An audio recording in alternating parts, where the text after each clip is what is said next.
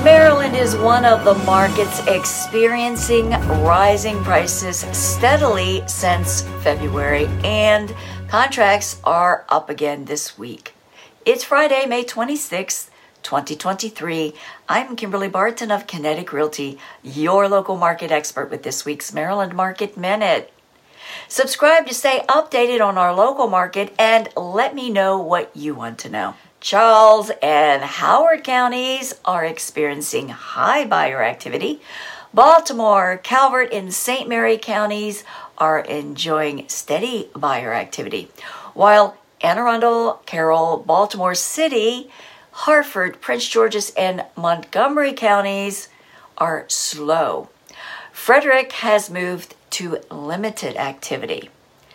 Homes coming soon fell again this week to 1,007.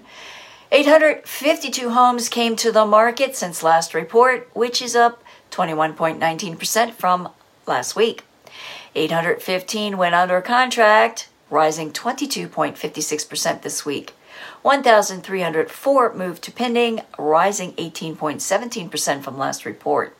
1,711 sold at 100% list to sold ratio in seven days.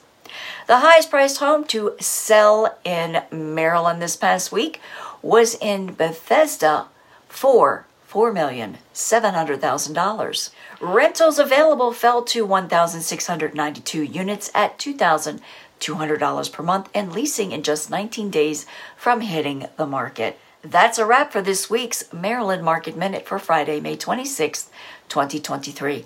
Thanks so much for tuning in. Be safe and enjoy your Memorial Day weekend. I'll see you next week.